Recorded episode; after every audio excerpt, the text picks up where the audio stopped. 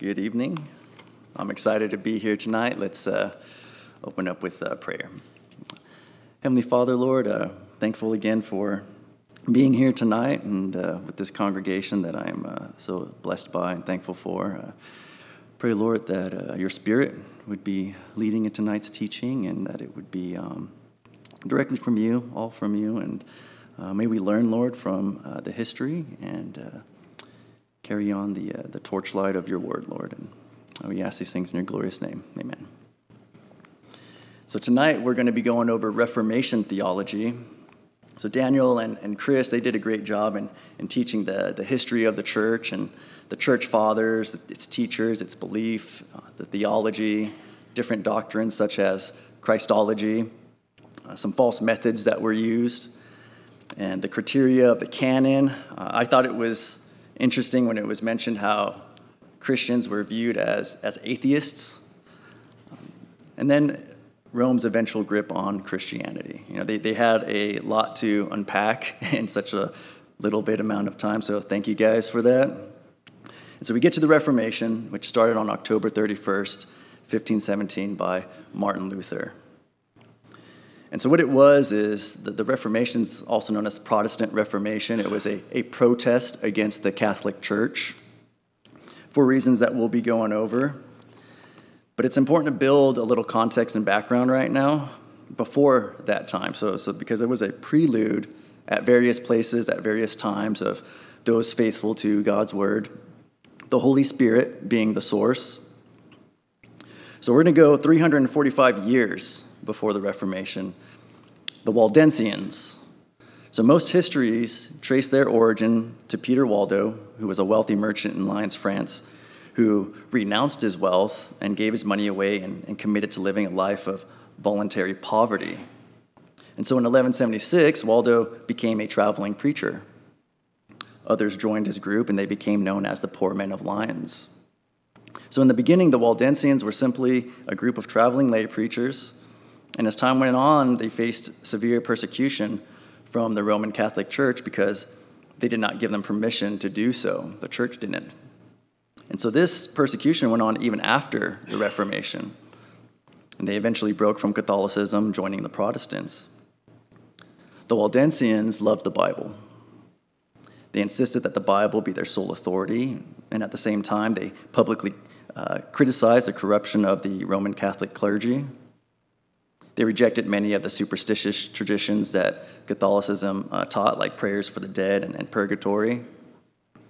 They believe the Holy Scriptures alone are sufficient to guide men to salvation, and the movement quickly spread rapidly. So they could be seen as a launching uh, the, the pre Reformation movement. And they're properly remembered for their bravery during a, a dark period of history, their perseverance under the brutality of the Roman church and their commitment to biblical authority. So now we're going 144 years before the Reformation. A familiar name here, John Wycliffe. He started his objection to the Roman church in 1373. So he began, he began speaking and writing against the church's errors, teaching that salvation was only available through the suffering of Christ, not the power of the church. So Wycliffe questioned the authority of the Pope and emphasized the authority of Scripture. He said, Holy Scripture is the preeminent authority for every Christian. It alone is the supreme law that is to rule church, state, and Christian life without traditions and statutes. His followers were called the Lollards. They also believed that the, the primary duty of the priest should be to preach and that every person should have access to the Bible in their own language. They also believed that the primary duty um, no, excuse me, they, they also believe that the, uh, in the absolute sufficiency of Scripture, saying that everything necessary is found in Scripture and what is not there is unnecessary. And Wycliffe wrote, It is evident from the faith of Scripture, which one must believe, that a person can acquire nothing superior nor more certain or efficacious. So Wycliffe and the Lollards were responsible for an English translation of the Bible that was completed in 1382 and the, the translation followed the Latin so closely that the meaning in English was often obscured. So a follower, John Purvey, published a revision that was much more readable in English. and this Bible was a dominant English Bible up until Tyndale's translation came. So keep in mind, though, that when the Bible was being translated by Wycliffe and his colleagues, it had to be copied and distributed uh, painstakingly by hand because it was before the printing press was invented in 1440. And despite these challenges, hundreds of the Bible were produced and distributed to Wycliffe's troop of pastors, and they preached across England as the Word of God made its way to the people. So, in response, the Catholic Church condemned the Wycliffe Bible. They destroyed as many as they could. Anyone caught reading it was subject to heavy fines. In fact, some of Wycliffe's supporters were burned at the stake with the Wycliffe Bible hung around their necks. But this, this prohibition seemed to have only made people more interested in reading the banned book. So not only did the, the English people become more interested in the Bible, but their desire for literacy also increased. So at the Council of Constance, uh, Wycliffe's writings were also condemned. His body was exhumed, bones were dug up, burned, and then the ashes were scattered in a river. See, the impact of Wycliffe's teaching and his translation of the Bible into the vernacular, that is the everyday language, is why he's referred to as the morning star of the Reformation, signaling the soon coming of daylight. The Lollards' influence spread as far as Bohemia and to John Huss, who in turn influenced Martin Luther. Which leads us to our next person here. In 115 years before the Reformation, we have John Huss. He was a Roman Catholic priest in Bohemia who became a pre Reformation reformer of the church, uh, though not Protestant. The more he studied the Bible, the more he noticed a sharp divergence between what the Bible teaches and what the Roman church practiced. Reading the writings of uh, Wycliffe further influenced him in an anti Catholic direction. So the conflict between Huss and the Roman Catholic Church intensified when Pope John 23rd authorized the selling of indulgences to raise money for a military conflict against a rival pope claimant. So in 1402, Huss began preaching in Prague, demanding the reformation of the church, preaching against the papacy itself, emphasizing the authority of the Bible and the fact that Christ alone is the head of the church. Huss was excommunicated and in 1412 was commanded by Roman Emperor Sigismund to come to Constance, Germany, and appear before the council. He was guaranteed safe passage, so he went, but when he arrived, he was arrested and imprisoned. A mock trial occurred, and when Huss refused to recant his teachings, he was burned at the stake as a heretic.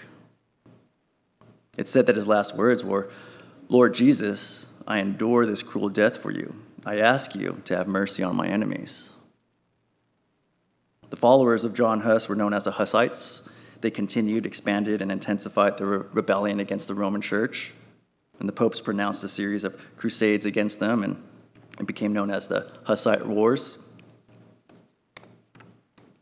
The writings of John Huss against the selling of indulgences influenced Martin Luther and other early Protestant reformers. So he set a tremendous example of refusing to submit to any authority that violates the teaching of Scripture. And so, in that example, he's to be remembered and followed. So now we're going into the Reformation, but before we talk about that specifically, it's important to understand the Catholic claim of apostolic succession. See, this doctrine says that the line of Roman Catholic popes extends through the centuries all the way from the Apostle Peter to the current pope today. So, this unbroken chain of authority makes the Roman Church the only true church and gives the Pope preeminence over all churches everywhere. Therefore, the Catholic Church and the authority of the papacy determined what the people were to believe. And because of their belief in apostolic succession and the infallibility of the Pope, Catholics placed church teaching and tradition on a level equal to Scripture itself.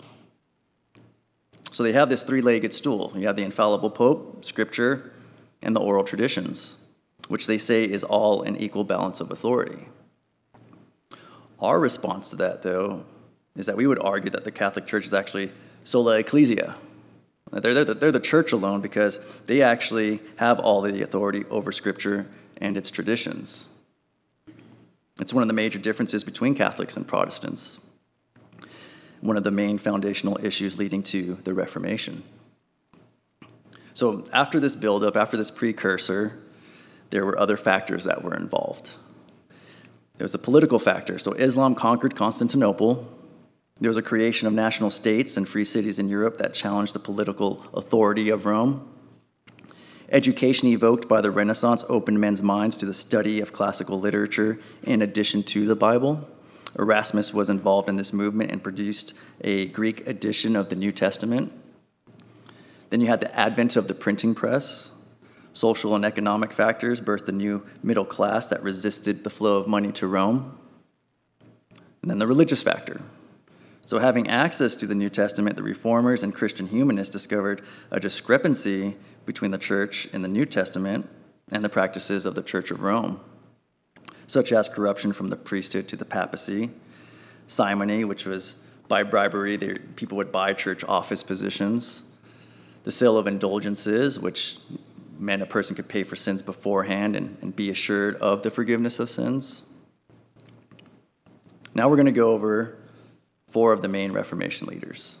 So, Martin Luther, he was a reformer in Germany, a Catholic monk, the, the catalyst of the Protestant Reformation. He saw the Catholic Church corruption and through the study of the Bible and particularly Romans 1:17 which says for in it the righteousness of God is revealed from faith for faith as it is written the righteous shall live by faith. Luther came to a knowledge of justification by faith alone. This formed the foundation of his, of his theology and opposition to the Catholic Church so on October 31st 1517 he nailed his 95 thesis on the door of the Church of Wittenberg, Germany. And so, what these statements outlined were his uh, disagreements with the Catholic Church. Luther stressed sola scriptura. The scriptures alone are the authority for the people, not the church and its councils. And then we have John Calvin. He was born in France, a reformer in France, and later on in Switzerland, he would teach the French speaking population. In 1534, he identified himself with Protestantism and was forced to leave France. And in 1536, he solidified what he had learned into the Institutes of the Christian Religion, which was a defense of the reformers from a theological standpoint. In 1541, he went back to Geneva, Switzerland to remain there the rest of his life as a pastor, preaching and lecturing daily. He wrote commentaries on all books of the Bible except Revelation. He built a theology on the sovereignty of God, and helped build what's known as Calvinism. Then we have Ulrich Zwingli. He was a reformer in Switzerland, served the German speaking people of Switzerland. He entered the Roman Catholic priesthood from 1506 to 1518. And during the latter days of this period, while studying Erasmus's Greek New Testament, Zwingli was converted to Christ and to Reformation views. So in 1519, while pastor of the great cathedral church in Zurich, he began to preach expository sermons and to denounce Roman Catholic practices. He believed in salvation by faith. And then we have William Tyndale.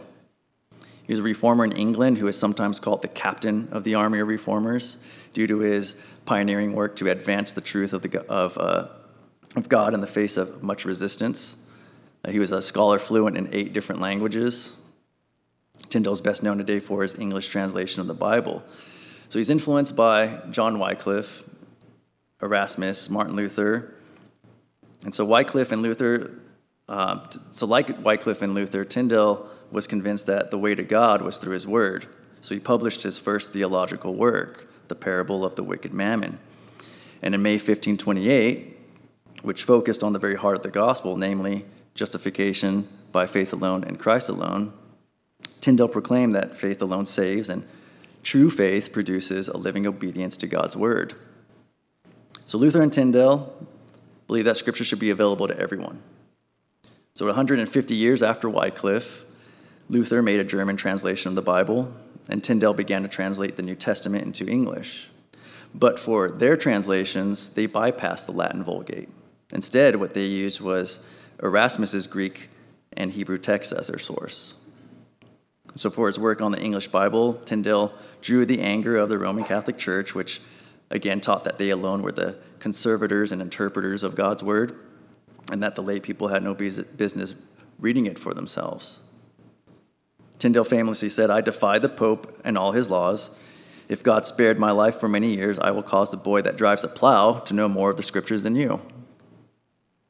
The elusive Tyndale fled assassination and arrest attempts for 12 years and In 1535, he was betrayed by Henry Phillips, who faked a friendship with him. He was imprisoned for the crime of producing a Bible in the vernacular. On October 6, 1536, Tyndale was led outside to a stake where the guards bound his feet to the bottom of a cross, a chain around his neck, pulling him tightly to the beam of wood. The wood encased around him was sprinkled with gunpowder around the brush. The sentence was carried out by the executioner, strangling Tyndale with the chain noose. After he suffocated and died, the brush was then lit on fire. The gunpowder exploded, blowing up the corpse, and the remains were burned in the fire. His last words were reported to be, Lord, open the King of England's eyes. His dying prayer was answered. 1539, every parish in England was required to have a copy of the Bible in English and to make it available to every parishioner. Over the next 70 years, 2 million copies of the Bible were sold in England. And when the translator of when the translators of the King James version produced their Bible in 1611, they relied heavily on Tyndale's wording. In fact, about 90% of the phrasing of the KJV matches Tyndale's. Tyndale's legacy is the Bible he gave to the English speaking people. His translation is the first English in English to come directly from Hebrew and Greek texts, and was also the first English translation to be mass produced as a result of advances in the art of printing. So Tyndale and others like him who did not love their lives so much as to shrink from death, helped pave the way for our having a Bible today. So now we're going to briefly take a look at the doctrines and beliefs of these reformers, but then I want to present to you what the main issue is and a defense for our position. I feel that if we're going to talk about the Reformation, it'd be good to be equipped to know how to answer a lot of Catholic arguments against Protestants. So I don't know if they if they have the chart, theology of the reformers. There we go. So I just want to look at the last two, baptism and the Lord's Supper. So with baptism, Luther believed that infants should be baptized. Calvin said it was only for believers, but children would be baptized to show that they're part of the covenant. Zwingli believed that infants should be baptized. And then a group, the Anabaptists, they said, no, this is for believers only. So infant baptism was rejected. And then, in regards to the Lord's Supper, Luther believed Christ was present in a real sense in communion. So he didn't believe in transubstantiation, but he believed in consubstantiation, meaning he believed Christ was spiritually in the elements. And then Calvin, he believed that it communicated grace and that believer partakes of Christ through faith. Zwingli, he held to the memorial view, so that, that the bread is a symbol of Christ and it wasn't his literal body. And so, all throughout these different doctrines, you have variations. In fact, that one in the Lord's Supper, Luther and Zwingli actually, uh, Luther decided not to be friends with Zwingli anymore because of it. You know, that, that's how dedicated they were to this. But what I want to pay attention to is the very top one Scripture. You see, Though we appreciate and are thankful for the reformers, it doesn't mean that we have to agree with them on all the non essential beliefs, all the doctrines that they held to. But we, we should be able to defend what we, what we believe, what views that we hold biblically, right? Not because we feel a certain way about something. So we do agree with them, though, by necessity of being a Protestant on the crux of the issue, which is, again, sola scriptura. See, Reformed theology teaches that the Bible is the inspired and authoritative Word of God, sufficient in all matters of faith and practice. So Luther, Zwingli, and Calvin had this in common. So the Catholic Church will accuse Protestants saying, hey, look, your departure has caused a lot of anarchy, a lot of disagreements, uh, different doctrines, and, and many denominations. So isn't that enough to prove that the true church is in Rome? And so, although it's true that there are disagreements on doctrines, it is because of incorrect use of sola scriptura, not because of sola scriptura. And at the heart of the Protestant Reformation lay four basic questions How's a person saved? Where does religious authority lie? What is the church? What is the essence of Christian living? And so, in answering these questions, Protestant reformers developed what would be known as the five solas Sola Scriptura, which again is Scripture alone. Sola Gratia, which is salvation by grace alone. Sola Fide, salvation by faith alone. Solus Christus, in Christ alone. Salvation is found in Christ Jesus alone. No one and nothing else can save. And then Soli Deo Gloria, for the glory of God alone. So these five important doctrines, which I encourage you to, to research and read and, and look into, are the reason for the uh, Protestant Reformation. They're, they're at the heart of the Reformers' call for the church to return to biblical teaching. The five solas are just as important today in evaluating a church and its teachings as they were in the 16th century. So then the question arises well, why can't we just work together, Protestants and Catholics, right? It's also known as ecumenism. I believe uh, Philip de Courcy answers this well in his book, Standing Room Only. He says, To the essential truths and core beliefs of the gospel, they add and append doctrines which subtract from Christ and his sufficiency. To the Bible, they add tradition. To the headship of Christ over the church, they add the Pope. To justification, they add sanctification, making them both the same.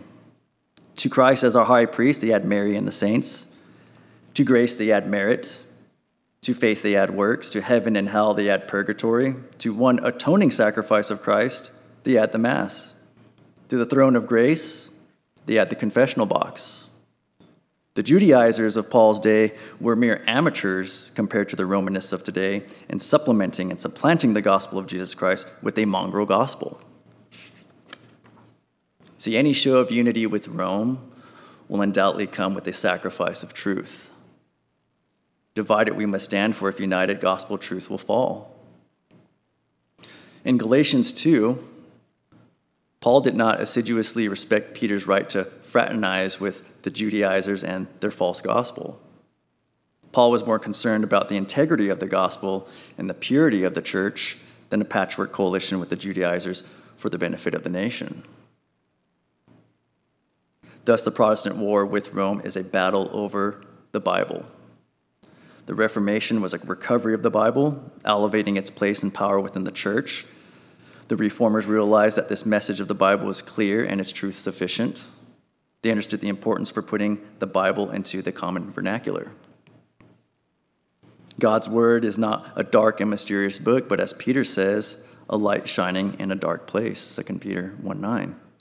God intended mothers and fathers to teach it to their children, Deuteronomy 6, verses 7 through 9. Its message is so plain a child can find the path to Christ through it, 2 Timothy 3:15. How wrong can the Catholic Church be? So then there's the accusation where they say, hey, look, you're sola scriptura, but you don't follow the oral traditions. You know, it's in the Bible, and you don't do that. And so, what I want to do is make a case uh, for the scriptures from the scriptures, and then a response to this, this oral tradition that they speak of. In Holy Scripture, Volume 1 by King, he says the scriptures alone provide us with the only objective link to an infallible record of the ultimate purpose of Revelation as it pertains to the plan of God in the history of redemption. This is why Luke is careful to record that Jesus, after the resurrection on the road to Emmaus, appealed to the testimony of God's revelation through the prophets to correct the disciples' mistaken view concerning the hope of Israel. So we read about this in Luke 24. And, and what is their response in Luke 24 32? They said, Did not our hearts burn within us while he talked to us on the road, while he opened to us the scriptures. So that evening, Jesus appeared again to those two, whom at that time were gathered with the eleven, and Jesus explained the purpose of his death and resurrection against the background of God's revelation. Peter uses the same ingredient.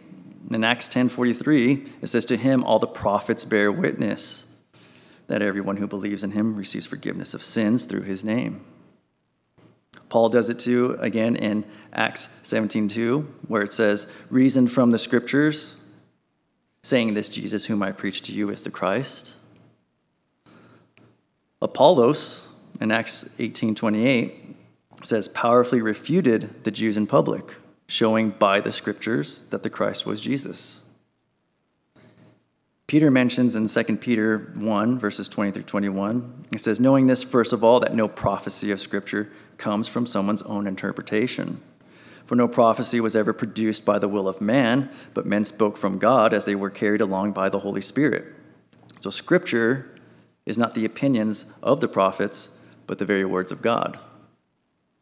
So, it's evident, it's clear that Jesus and his disciples and, and the Jewish people in general presuppose Scripture to be not only the infallible record of God's revelatory acts, but the authoritative, objective link between prophecy and its fulfillment.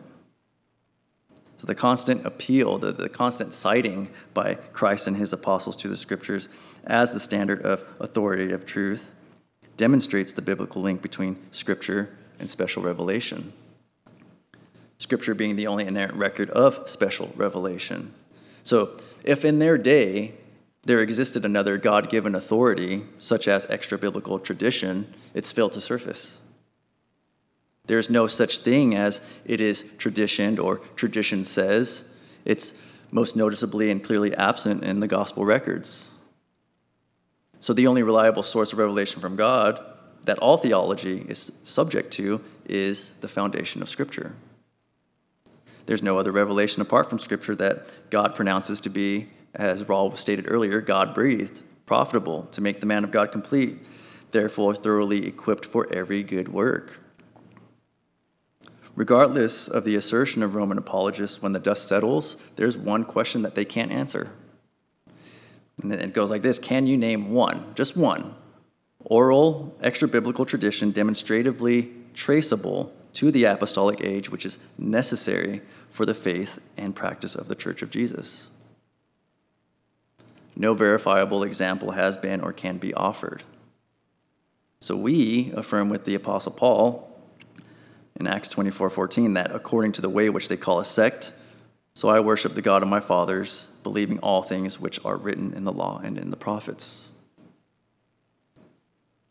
But what about the oral tradition in Thessalonians?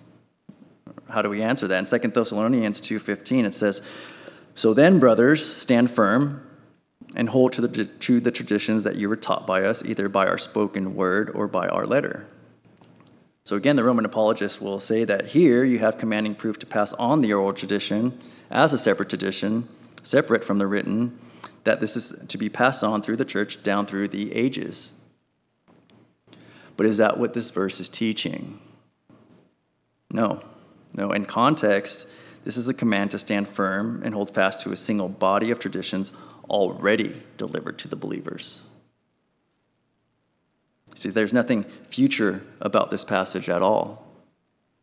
Does he say to stand firm and hold fast to traditions that will be delivered? No. No, they already have been. To the entire church, not just to the bishops, but to everyone in the church at Thessalonica. So the traditions of which Paul speaks are not traditions about Mary or, or papal infallibility. Instead, the traditions Paul's talking about in context is simply the gospel message itself.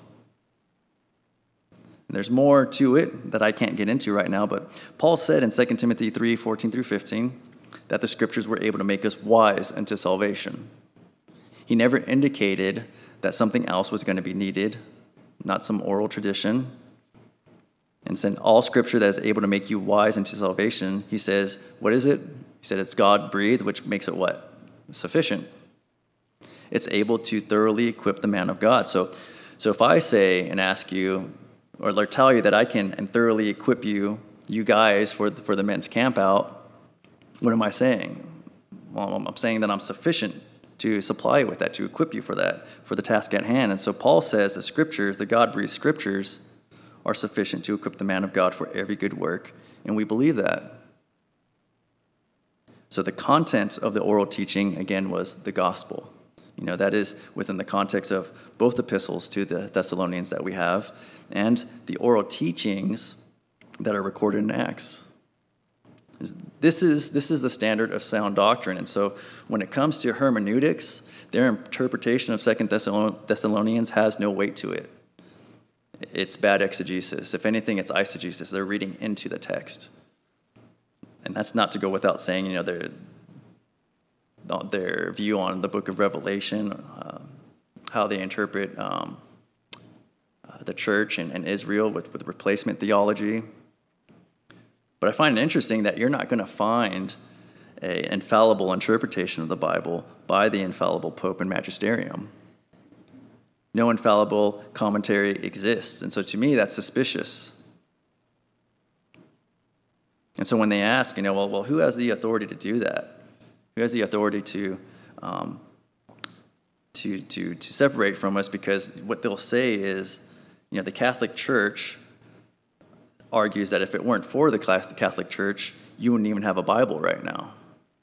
So you need an infallible authority to tell you which books belong in the canon of Scripture, especially the New Testament. And so that's why you need the oral traditions as well. And so, in answering the question, there, there's a question to, to answer them with. It's known as the white question. And he says if Scripture is decided by the infallible church, then how is it that a believing Jew 50 years before Jesus would know that the book of Second Chronicles and Isaiah are scripture, part of the Old Testament canon. I'd also like to point out that the psalmist, for example, in Psalm 119, knew what the Word of God was hundreds of years before there was ever a Christian church in Rome. He didn't require the Roman Catholic Church to know what the Word of God was, so why do we? The psalmist, the psalmist doesn't cite oral traditions. You're not going to find a psalm praise the oral traditions. Psalm 119 is in praise of the written word of God. I'm going to be loosely quoting from Scripture Alone. It's a great book by James White. He discusses this. And when it comes to the canon of Scripture, again, Rome's claim is saying, hey, look, we, we, we made the canon, we put the books in there, we're giving it to you. So why'd you separate from us when, when we're the ones with it? In fact, you have an incomplete Bible. You don't even have the Deuterocanonicals, the Apocrypha in there. And so right now, I, I want to show you how the New Testament refers to itself as scriptural canon. Okay, so Peter does this in 2 Peter 3 15 through 16. We're going to read 16. It says, There are some things in them, and this is a reference to, to Paul's writings, that are hard to understand, which the ignorant and unstable twist to their own destruction, as they do the other scriptures. So Peter acknowledges that the Spirit is once again bringing scripture into existence. You know, Paul references Luke's gospel as scripture in 1 Timothy 5:18.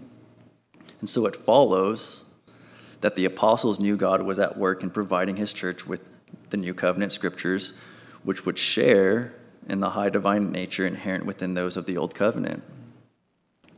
In Matthew 22:31b, Jesus said to the Sadducees, Have you not read what was said to you by God? This sounds odd because naturally we would expect the next phrase to be what was written to you. When we see what was said to you, we would expect to have heard it in the context of, Did you not hear? But Jesus mixes these terms. He says, Have you not read what was said to you by God? He is enunciating the same truth that we saw in Paul that Scripture is God speaking. Scripture alone is inspired, not those whom God used to write it. So, when we're talking about the canon of Scripture, we need to recognize it as the Theopneustos. That's again God breathed. God is its origin. The nature of Scripture determines the canon of Scripture. Without the act of inspiration, there wouldn't be a canon. So, to understand the canon, we need to have a, a divine view of it. So the canon is an artifact of revelation, it's not an object of revelation itself. It comes into existence as a byproduct of the action itself. So God inspires, and the canon expresses the limitation of that action. Okay, it is known infallibly to God. So that means it's God's idea. You know, God has a purpose for Scripture, and He Himself has decided which books are included in that purpose. So here's a simple way to view it so the canon has two aspects to it that is crucial for us to understand. So the, the thesis that White uh, explains is the first aspect is canon one. So follow me with this. If you get this, you'll, you'll be able to understand the rest of what's being said here. So canon one is the, is the divine knowledge and understanding of the canon. Okay. Canon two, this is the second aspect. Canon two is a human knowledge and understanding of the canon.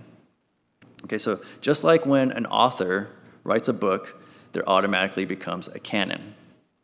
If the author writes more books, then the canon is expanded. Only the author has infallible knowledge of the canon of the, of the works that they've produced. Whether the author used anyone in the writing process or, or borrowed from someone else, only the author would know. So when we consider this, we see that the scripture is a result of God's freely chosen act of inspiration. Once God's Spirit moved upon the first author of scripture, Canon 1 came into existence. Before anyone else could know what God had done, which again, human knowledge would be Canon 2, God infallibly knew the current state and content of Canon 1.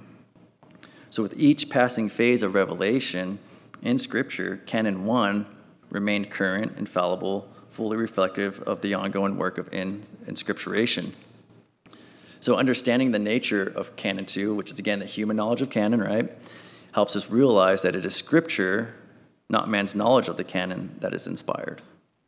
canon 1 exists, exists perfectly in God's mind we can see that the clarity and knowledge of Canon 2 is dependent not on human beings, not on councils, not on churches or anything else in this world, but instead upon God's purposes in giving us the inspired scriptures in the first place. If we go to Isaiah 55, verse 11, it says, So shall my word be that goes out from my mouth. It shall not return to me empty, but it shall accomplish that which I purpose, and shall succeed in the thing for which I sent it.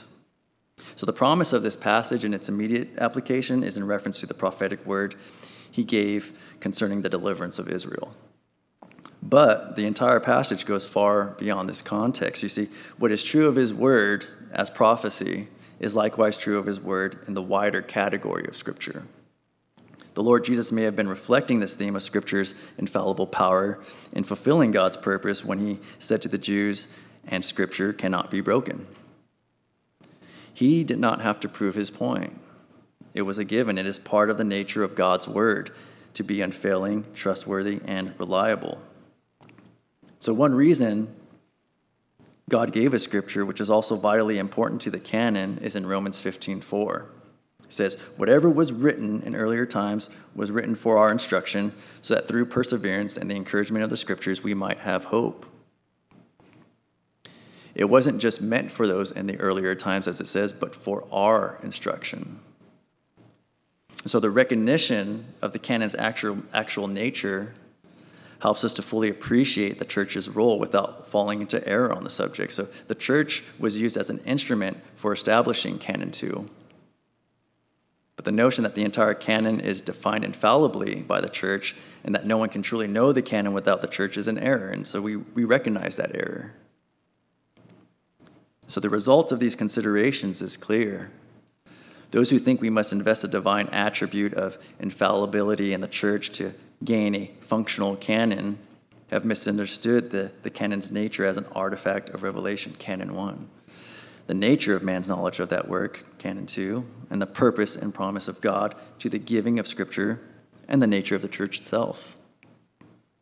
Scripture sufficient, God's word sufficient for our lives and the gospel message obtaining eternal salvation through Christ. So, how can we know the canon without the church? You know, the church was the means, but not the source. God is the source. The Holy Spirit guided the canon from canon 1 to canon 2. And so we have the exact canon of scriptures that he wants us to have. So, where does the debate end?